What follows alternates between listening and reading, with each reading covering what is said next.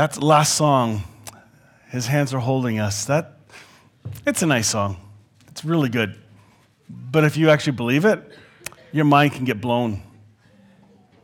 If you realize that it's true, that our Heavenly Father is holding us and that nothing can separate us from His love, nothing, no thing, neither height nor depths, angels, demons, neither can the powers of hell separate us from the love of God. Oh, wait, that is revealed in Christ. I still can't get over the power of that verse where Jesus is asked, Hey, Jesus, can we see the Father? Can you just give us an open our eyes to see?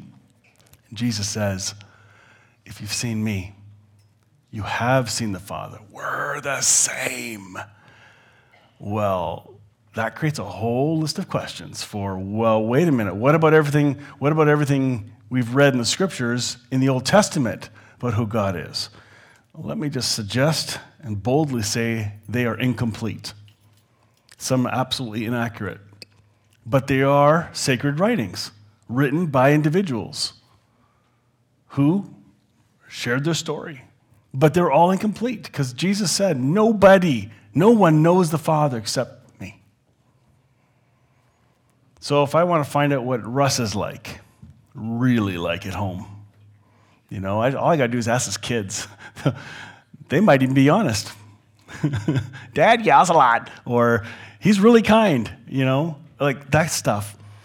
Well, Jesus is the one we ask. What's your dad like? Oh, he's good. so good. So much better than what you've been told. I think that's the beauty of what we're going through right now in this series on Acts. We're seeing a better picture, a more beautiful gospel of who the Father is. And now we're going to discover what Jesus did and what it looks like through us and through humanity as we read through these stories. Acts 3, he can get your attention. Oh, yeah. Listen, God can get your attention. Period. Done. You don't need to help God get somebody else's attention. My mother used to, when I was a little kid, she had these tracts. Scare the hell out of you, tracts. Chick, oh, bad word. That's, a swear word here. Um, but they're terrible. Like, they're just guilt driven, and this was your life, and you name it. Emphasis on evil, not love. If you like those tracts, I'm really sorry. They're terrible. Um, but she would, we would go grocery shopping and she'd slip them into people's carts. You know, uh, kids come to the door at Halloween. They want candy, not tract. But she threw tract in. Like that kind of nutso stuff. That's the church I grew up with. At that time, that's what they did. It was unloving. And then I come to find a picture of grace that has blown my mind. See, that system that I was just talking about sets you up for performance based acceptance. Be good, then God will bless you. Be bad, and that's why you're not being blessed. That's why you're cursed. And people blame God for stuff that happens to them. And it's not quite like that. That's a, that whole paradigm needs to shift. It's the wrong comment, it's the wrong question. God holds us all together in Colossians, it says. Christ holds all things together since He is the creator. He holds every molecule. You are currently being held by God right now, being held together by Jesus. He is not absent. Absence from Jesus eh, is an absolute impossibility. If you can be absent from Him, then what's holding you together that makes you a deity more powerful than God? It's simple math. It really is. Last time we ended up with this part. Uh, we end in Acts chapter 2. We saw something profound happen. And again, the reason we're going through these stories is because, first of all, many of us never went through Sunday school, and many of us went through Sunday school 25, 35, 45 years ago, and we don't remember any of these stories. So I want to rip through Acts and bring out the good news portions and the really cool stories that we may have forgotten about and find how it can actually apply to our lives or wake us up to a greater hope in this God we say we believe in. I want to have confidence in this Jesus. I don't want him to be a wuss. What's the point of having a tag along God and let him, you know, ask hey, can you, okay, you beat up this bully for me then, you know, and only use him for our purposes when it's about a relationship. It's about connection, not just with him, but with each other. Because the light of Christ shines through us all. So, this particular story has to do with the fire of God coming with a, a, roaring, roaring, loud sound into the upper room with all the believers there. And it was like a pillar of fire that then split off and settled on everyone's head. I heard the other day, was it in our Friday morning group? I think it was. It was like a, this image of um, uh, kids when they talk about fire. Who was it? Was it Janet or was it Lorinda? Lorinda, you talk about the fire. The kids, they, they're afraid of fire on somebody's head. Ah, your head's on fire. Ah! You freak out, right? But I guess all of our pictures in history have these nice little praise the Lord prayer scene with a little nice little clean fire over their heads. Whoa, wonderful. I don't think that happened like that at all. I think they're freaking out. Go, holy, you got one too, me too. What? Do I? What's my look like? Selfie. You know, like it's crazy how they can possibly be sitting there in nice little poses. Let's make these stories come alive to what it could have happened rather than what we've been told happened just to clean it up. And they were freaked out. And they began to speak. They, they, we call it tongues, but they were speaking the good news in all kinds of dialects and languages. And the noise of that wind and whatever that was was so loud, people heard it all through the city and came rushing to see what just happened. It's like that house explosion. Everybody came looking to see what happened at that house. What was it? And they saw the damage. But here people came and they're in awe. And they hear the gospel, good news. Remember, it's got to be good news for everybody, or it's no good news at all. They were declaring the good news to everyone in all languages that were present. Whether they spoke in their own language and it got translated to the ear of the hearer, who knows? That's kind of how I think some of the tongue stuff works. And then the church grew and they baptized. There was 3,000 added that's a lot of people for one day. Like if Hope Fellowship had 3,000 people show up, that'd be awkward. but it'd be mind blowing. And about next, I think chapter four, there's now 5,000. Like it just, the Holy Spirit did not convene a board and a committee to set part bylaws and guidelines for how the church should function. it didn't happen. Ross, I got a ring up here, a bass ring. I don't know if you can lose that. But they did not have this committee set up to launch departments in the church, create Sunday school, um, take up offerings. None of that happened in the early church. It took time for some of that stuff to naturally, organically develop, but not for the sake of control, which is what most churches have become. Jesus didn't come to control. He came to surrender and set us free so we can surrender to one another. I remember Paul Young, author of The Shack, was speaking at a conference in Georgia, and he was talking, I think it was in Philippians, where it says, Wives, submit to your husbands. How many know that one?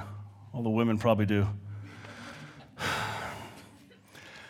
I'm not going in the bad direction. Don't worry, this is good. Hold your rocks. Um, but what he shared blew my mind. He said the writers of Philippians, who translated into English, remember it was never in English? You do know that, right? The Bible's not in English. I believe every word of the Bible. Which one? The original Greek, the Aramaic, the King James, the New Living? Which one? Because they're different. So let's be honest about that. Paul never said, Wives, submit to your husbands. The word submit does not exist in the, uh, in the Greek language. The links I've sent out to you guys uh, uh, for the Bible study and the uh, Greek language, the interlinear Bible, look it up. It's for everybody to see. It's not there. Somebody, probably a guy, put it in. because they're trying to fill in the blanks, make it say something because of their bent. Sorry, writers do that. Was, I like uh, Naked Pastor, if you know who he is. He has clothes on, don't worry. Um, but the Naked Pastor, that's his name on, on, online. So look him up nakedpastor.com or something like that. He's a Canadian former pastor who writes cartoons. Oh my goodness. You guys will love him. Or you could get a little freaked out because he gets really bold like really bold. But one particular cartoon was uh, this lady walking with Jesus. How come there's all these texts and no, no, no reference of women leading or teaching in the scripture? And Jesus points over to the bunch of men sitting around a table. Ask them. I thought, okay, I like this. so here's the good news of that text. The text is not supposed to say, wives, submit to your husbands. It says, Wives, your husbands. What does that mean? Well, you have to go back up to the top. Context. Yeah, that does matter. You go back up to the top, it's referring to this. Listen, you'll love this because now it ties into what I just told you.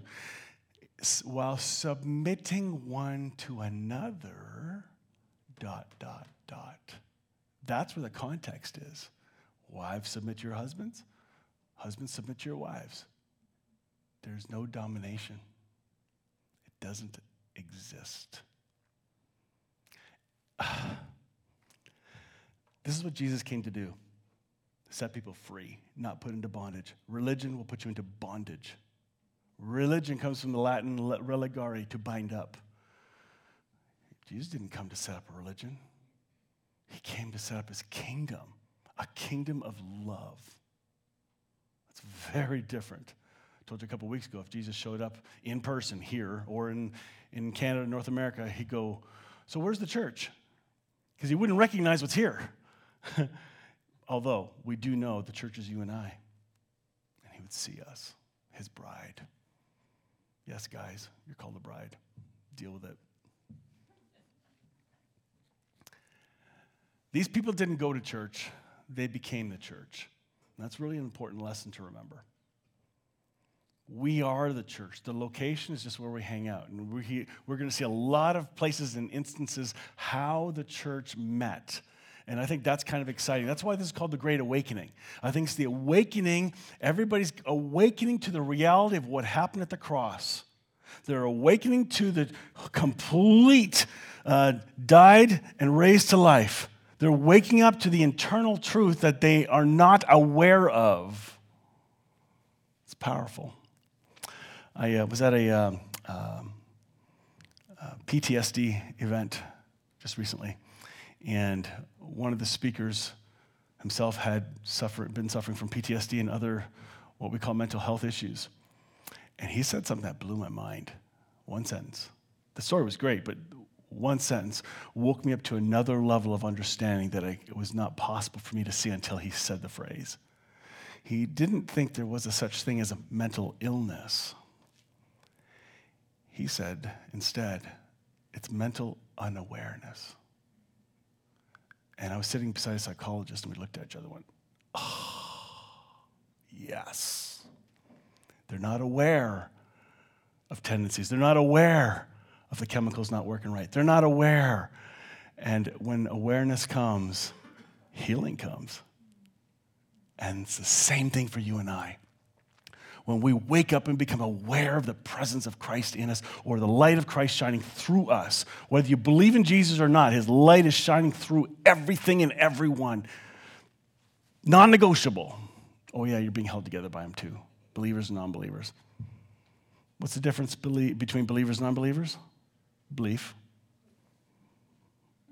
That's it. I know it's simple, but it is that simple. The community of believers Every believer was faithfully devoted to following the, the teachings, not sermons. this is about clear, skilled instruction. We hear more sermons here, so to speak, because of our culture. We can't, it's the way we're conditioned in North America. And fine, let's just make it and do it better if we have to live with this system right now. But they took time, they were devoted, they met in homes, and they studied In fact, what they ended up studying, I believe, was all the Old Testament. They were not reading and studying the Old Testament to follow its rules. They were reading Old Testament scriptures to show the prophecies of Jesus and how everything had been foretold and it all pointed to Jesus coming. That's what it's about. Not about following the rules. It's Old Covenant. You're not called to obey those Old Testament rules at all. It wasn't even written to you. Great history. We can learn from it. But it's two Jewish people. How many Jews do we have here? Probably none. You know? So do you take your grandma's letter and she got uh, she got no she, you know some grandmas they they save their letters from way back when old boyfriends you know and you read ooh and you, you kind of read through it your eyebrows go up and you say wow this person loves me you can't do that the letter's not to you right it's to grandma you know, she's got this, you know, kissy thing on there. Anyway, the point is, it's not written to you, so you can't take it as yours. So this Old Testament was not written to you and I. Can we learn from it? Yes. God chose to reveal himself through those people while it was incomplete. And I believe, I believe in progressive revelation, that as they walk through the different uh, stages of history, when we have Adam, he didn't know God, he thought God was really ticked and angry at him when he sinned. And so he covered up and hid himself when Jesus came, when God came in the garden. And God said, Wait, where, where are you? I'm hiding. Why are you hiding? God knew exactly what they did, and he was not repelled. That's really important to remember. God was not repelled. He went to them as if nothing else happened. It was them, Adam and Eve, whose minds were darkened to the reality. And that was a permanent change, and God knew that. And He had to remove them from the garden, not as a punishment, as we have been told in Sunday school. I think it was a freedom, a protection, so they could no longer eat from the tree of life, staying in perpetual darkness. Now, they moved out of there and they were able to experience life differently, and the plan was already in place for Jesus to take that darkened mind, take every humanity, every person in humanity into himself, die, and raise all of humanity up again. All in Adam, right? We've, we've talked about everything, everyone was in Adam. No, yes, blank stares. Okay. Then what's so hard about believing all in Christ? Why do we think the power of what Adam did is so much greater than what Jesus did? Hello, I'm sorry, I want a bigger Jesus than that. He almost did it. You know, at the cross, it's almost finished. No, it's finished. Jesus accomplished it. Now we get to declare the reconciliation that it was a result of the cross. And now we ask people believe. Believe in this Jesus the real Jesus, the good Jesus, the one who really represents the Father. Not the religion, Jesus. And maybe you need to deconstruct your religion down to Jesus only. Maybe some of you need to do that. Unlearn all the systems of rules and power and control. And it can be painful and very scary. I'm going through a course right now on deconstruction and reconstruction, and I'm finding it extremely helpful I love it. That's another sermon. But anyway, this church, they didn't have previous Sunday school lessons. They heard the truth from then on. It was brand new, it was a launch. The church was birthed. Their hearts were mutually linked to one another, sharing communion and coming together regularly for prayer. Communion, common union, celebrating our oneness, celebrating what Jesus instructed do this in remembrance of me. The bread of life, when we eat it, Christ in you. Jesus is the bread, goes in, Christ in, the symbolism, powerful. Celebrating the new covenant, the wine representing the blood. Freedom, new covenant, wake up. That must be really hard for those Jews to have to be questioned that their faith of what they put their whole lives into with all the sacrifices and all, that was a sham. Oh my goodness. Uh, you can see why it would be hard, right? Ingrained for centuries and centuries. Yeah, but they came together and they prayed regularly. Not because they had to, not in order to be a good Christian. not at all. They wanted to. They met naturally as they wanted to with different people. You can't meet with everybody, but whoever you're drawn to, meet with those. It's uh, very powerful. Then, this I love this part. Verse 43. A deep sense of holy awe swept over everyone.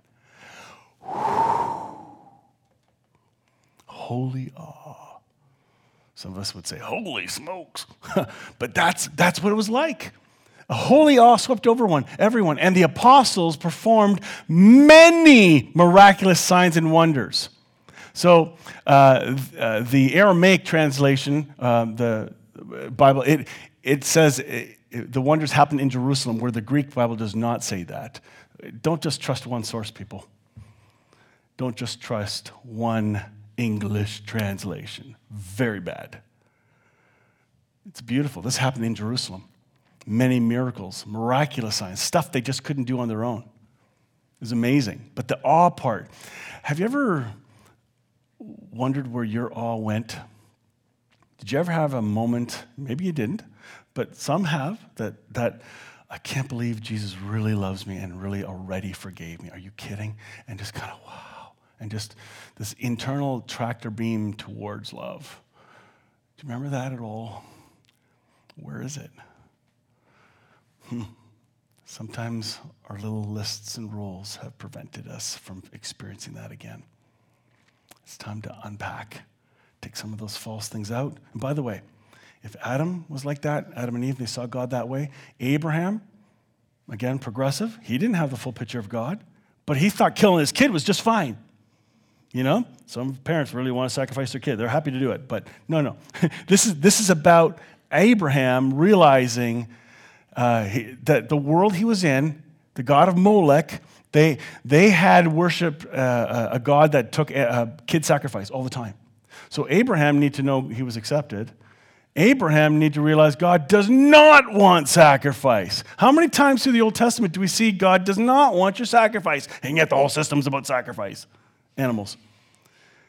And here God is saying, You can't handle the whole truth right now, so I'm going to say, I'm going to correct that part. Takes out the lie, puts in a better picture into his bag of his beliefs. Then he comes to Moses and reveals something different to Moses. Then it goes to Samuel, and then to David. Each one is there's, there's false, faulty concepts of God being taken out and better concepts replaced. God knew what he was doing all the way through until we finally get to Jesus, and the whole bag of faulty beliefs gets dumped, and only the good stays with Jesus. He says, This is the time. My dad's good. Period. Done. And the early church was at the beginning of that unpacking now. How many faulty concepts do we have in our bags, in our minds, that need to be unlearned while they may be uncomfortable? Let me sh- suggest this for some peace of mind, because I know we can get really nervous, at least I sure did and am, on certain topics we thought we knew the answer on in Scripture. The Bible clearly says, or the Bible plainly says, mm, maybe not. Maybe just plainly looks like it to you until you start to dig back and realize certain translations have messed it up. Let me give you a sneak peek. The word hell is not in the Bible. Oh, in English. Yes, sorry, English. Right. English Bible has that word occasionally. But none of the original languages have the word hell. They have Gehenna, Hades, and the other words that they use for, that have been translated into hell. We've been sold on this rotisserie channel picture of hell. I think we need to restudy, relook. God is a consuming fire, but He's going to pour His fire, love on you, in you, through you, and burn away all that stuff that was never true. He's going to win you from the inside out with love, fire. Okay? These are concepts that need to be unlearned for those really hard texts, let's do some investigating. Let's hold a hand open. So here's my suggestion when you are confronted with a topic that is uncomfortable, or hey, I thought that was pretty locked in, you know. You know, I can just listen to what the church teaches me. no, no, no, no, no, no, no, no, no. You trust the Holy Spirit. I've told you here many times, don't trust me. If you hear something that hits your heart, that's amazing. That God, is this true? Really? then ask the Holy Spirit to confirm it. I'm still learning too. But what if there's a, uh, this happened with this hell topic? What if there's another perspective we were not made aware of? There's a legitimacy to it. Here's an example. Most of the early church fathers were universalists. They were. They believed everybody was going to make it. Most of them did. That was the common belief back then. Well, pff, universalism, that's a swear word in the church today. Yep. Wouldn't you wish that? Wouldn't it be cool? Uh, that sounds like my daddy. Hmm. Anyway, so the topic came up, and I realized there are some interpretations, there are some perspectives I was not made aware of because of my conditioning by my denomination or culture. And then I found out, oh my goodness. Uh, now, again, I was scared, and I've not fully arrived on everything on this. I'm just saying there's legitimate, legitimacy to, uh, that lends itself to let's study this. There's a more hope filled perspective we need. I want good news. Therefore, when we come through other topics in the scriptures and you find out there may be another way to see it, don't put your stopper up like good church folk do. Well, church, I call it churchianity. Don't put your blocker up and say, No, we got our doctrines written in stone. No. If there is a potential option, especially those who love Jesus dearly and have studied this rigorously and have come to alternative understandings. We may have to just live with people that are in, in, in, not seeing it and those who do see it. Be kind to each other either way.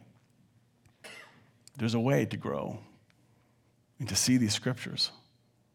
Be teachable, not gullible.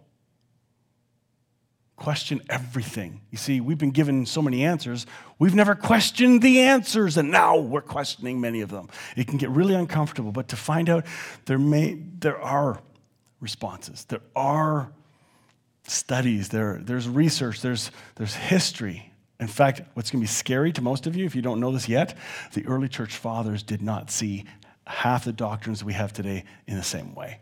The Orthodox Church, they've not changed their stuff and they've not seen any of this. And by the way, uh, there is no concept of a lake of fire or burning hell in the Hebrew Bible at all.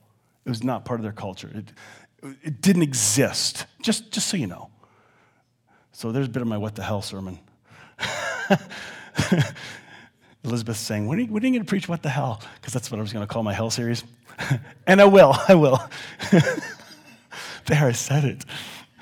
But it's, it, when I get to that one, which now I have to, um, I want to share with you multiple perspectives so you can come to a healthier, better conclusion of what the early church saw, what the scriptures say, what it doesn't say. That's why I like this series. They didn't have all that baggage. So let's see how they and why they got excited. Why were they awakened to good news? It's powerful. All right. Oh, really? Only slide two. Okay. All the believers were in fellowship. That does not mean dinner. Okay, you say we're going to have some fellowship, it usually means food. I usually say at funerals now, so please stay for a time of fellowship, which is just a fancy word for food. That's if you're church to get it. Anyway, they were all in fellowship as one body. They shared with one another whatever they had. Out of generosity, they even sold their assets. Some translations say they sold everything they had. That's not what it says. Because now you're going to think, oh no, then I'm not a good Christian if I don't sell everything. I kind of like my house. You know, my kids need a place to sleep and eat, and I got to drive to work. Like, that's not what was implied here. Some people had wealth way too much. They had multiple things, the chattel and extra homes, and they sold them to help those who had needs. They didn't sell everything. Just so you don't get off the wrong way, because in our Canadian culture, we kind of go the passive way. And, well, then we have to just cave. no, no, no. This is only as the Holy Spirit tells you. That's the only reason you do the stuff you do. It's implying their heart motive to be generous in response to the good news, to distribute the proceeds to those who are in need among them. Do you have above and beyond wealth? Uh, that's a great question. God has prospered you. Great. Don't forget to be generous. because God has created you to be generous. Every single one of us, because we are one with the Father, one with the Son, one with the Spirit. We have one nature, the nature of Christ, and that nature is generous. It's powerful. Daily, they met together in the temple courts. I don't think we can do that. It wouldn't work really well. We're too conditioned. but they did. They, and they met in other people's homes to celebrate communion. They shared meals together with joyful hearts, tender humility. Like that, tender humility. I don't think there was any jockeying for who's more right. Well, I heard this doctrine. Well, I think that one's wrong. I think this one. That's not what it was. It was about union, common union, common faith. They were continually filled with praises to God, enjoying the favor of all the people.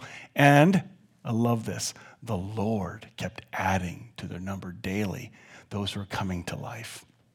Some translations say being saved. The word saved literally means sozo, healed. Healing of the mind, healing of the blindness, healing of the faulty thoughts.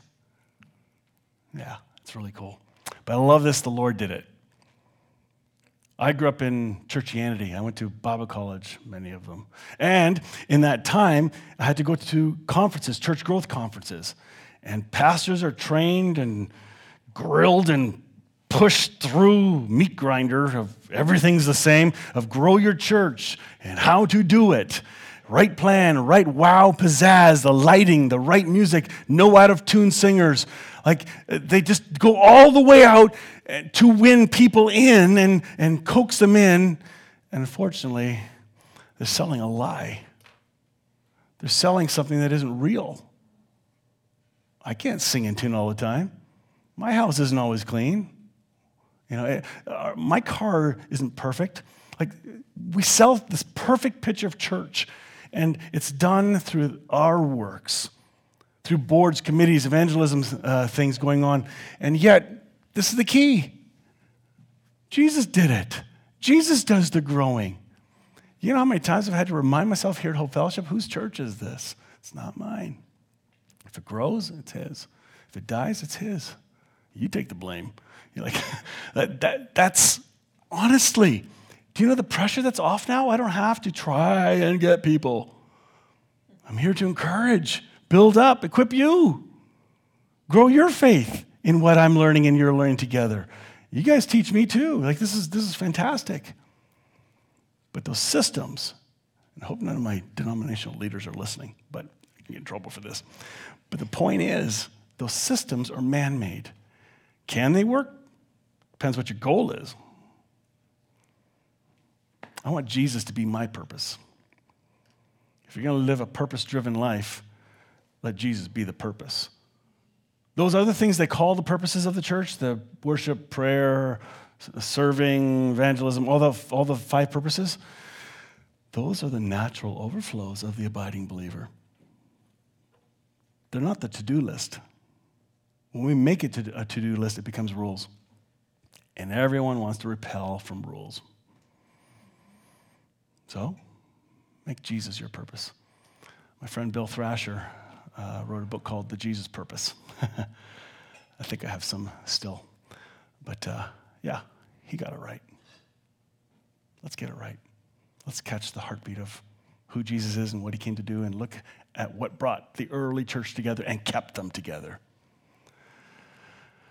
All right, that's it. Yep, chapter three next week. Never got to that. So let's, let's wrap up. Man, Father, there's so much good news here. Will you wake us up? For those of us who may have an Adam blindness, thinking that you're mad at us, or we have to tiptoe around you, would you fix that? Would you pour your love and acceptance on each one? Will you remind us you love us deeply and passionately? Will you remind us you already accept us because you have made us like you? And will you please remind us you actually like us? Huh. Some of us can't even stand ourselves. So, Father, change our mind. Open our eyes to see. Where we are blind, give us sight. You came to bring us life. Help the blind to see and the lost to be found. But in order to be lost, you have to have an owner. Thank you that we are yours. I pray this in Jesus' name. Amen. Okay.